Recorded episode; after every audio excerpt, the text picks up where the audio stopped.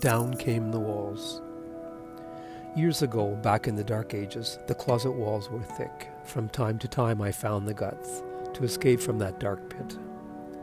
Out had come to try my hand in the homosexual life, but back I'd run to that blessed place where every day I'd yearned.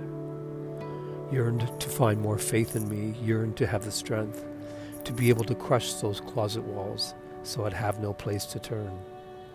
As time went by, I found more nerve and wandered for days on end in a world that was always just a dream, a world where I was having fun. Then one day, as I journeyed back, back to my sacred place, I rounded the bend just to see a horror movie begin. There I stood, my mouth ajar, and watched in utter awe as a friend of mine took the honor of crushing my closet walls. I wanted to scream, cry out loud, yet I struggled to keep it at bay. But thanks to you, my long lost friend, I have this life today.